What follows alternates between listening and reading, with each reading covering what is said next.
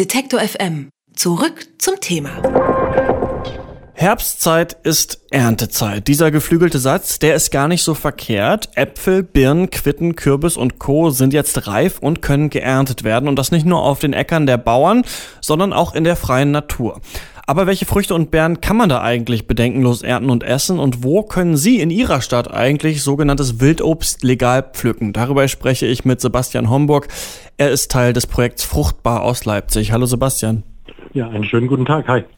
Ja, wir haben jetzt Mitte September, bestes Herbstwetter. Welches Obst wächst denn überhaupt gerade so? Ja, deine Aufzählung war schon nicht so verkehrt, ne?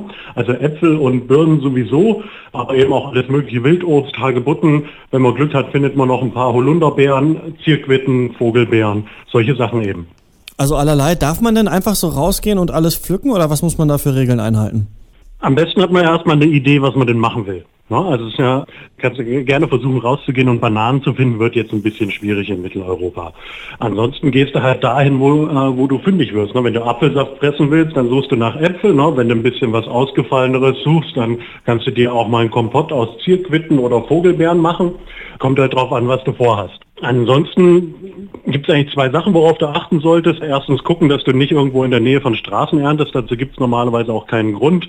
Wenn du Pech hast, ist das Obst halt dort mit irgendwelchen äh, Schadstoffen belastet, vom Reifenabrieb oder von Schadstoffen. Und zweitens musst du natürlich wissen, dass jedes Obst, jede Pflanze in Deutschland, die steht ja irgendwo, die hat ja ihre Wurzeln, stecken ja irgendwo in der Erde drin.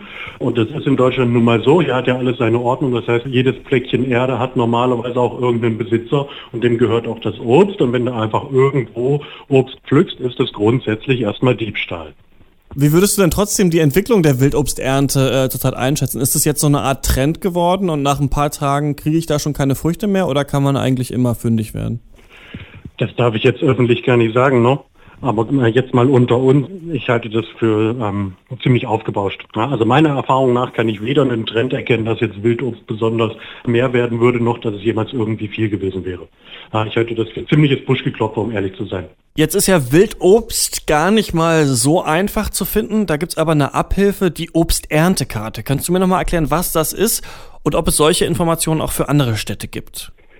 Es gibt ja zwei Varianten. Ne? Also das eine ist Mundraub, das ist ja eine Karte, die jetzt Deutschland, Europa, sogar weltweit angeblich ein Community-Projekt, wo jeder eintragen kann. Allerdings fehlt mir da so ein bisschen die soziale Absicherung. Mhm. Ja, das heißt, ich weiß nicht, äh, ob ich an einzelnen Stellen jetzt tatsächlich ernten darf. Deshalb haben wir uns vor drei, vier Jahren eben entschieden, eine regionale Karte für Leipzig zu machen und die ungefähr 500 äh, Fundorte, die bei uns eingetragen sind, die habe ich persönlich jetzt abgesehen von zwei oder drei Stück auch alle persönlich gesehen.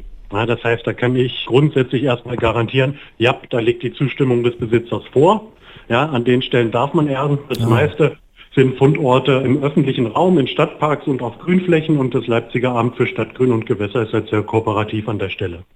Okay, also da darf man dann auch wirklich das Obst pflücken und auch der Besitzer findet das gut. Ja, ne, wobei das ist natürlich auch, ne, was ich anbiete, was wir anbieten können, ist eine digitale Karte im Netz. Ne? Ja. Das ist dann natürlich, wenn du vor Ort bist, ist es trotzdem deine eigene Entscheidung, ob du pflückst oder nicht.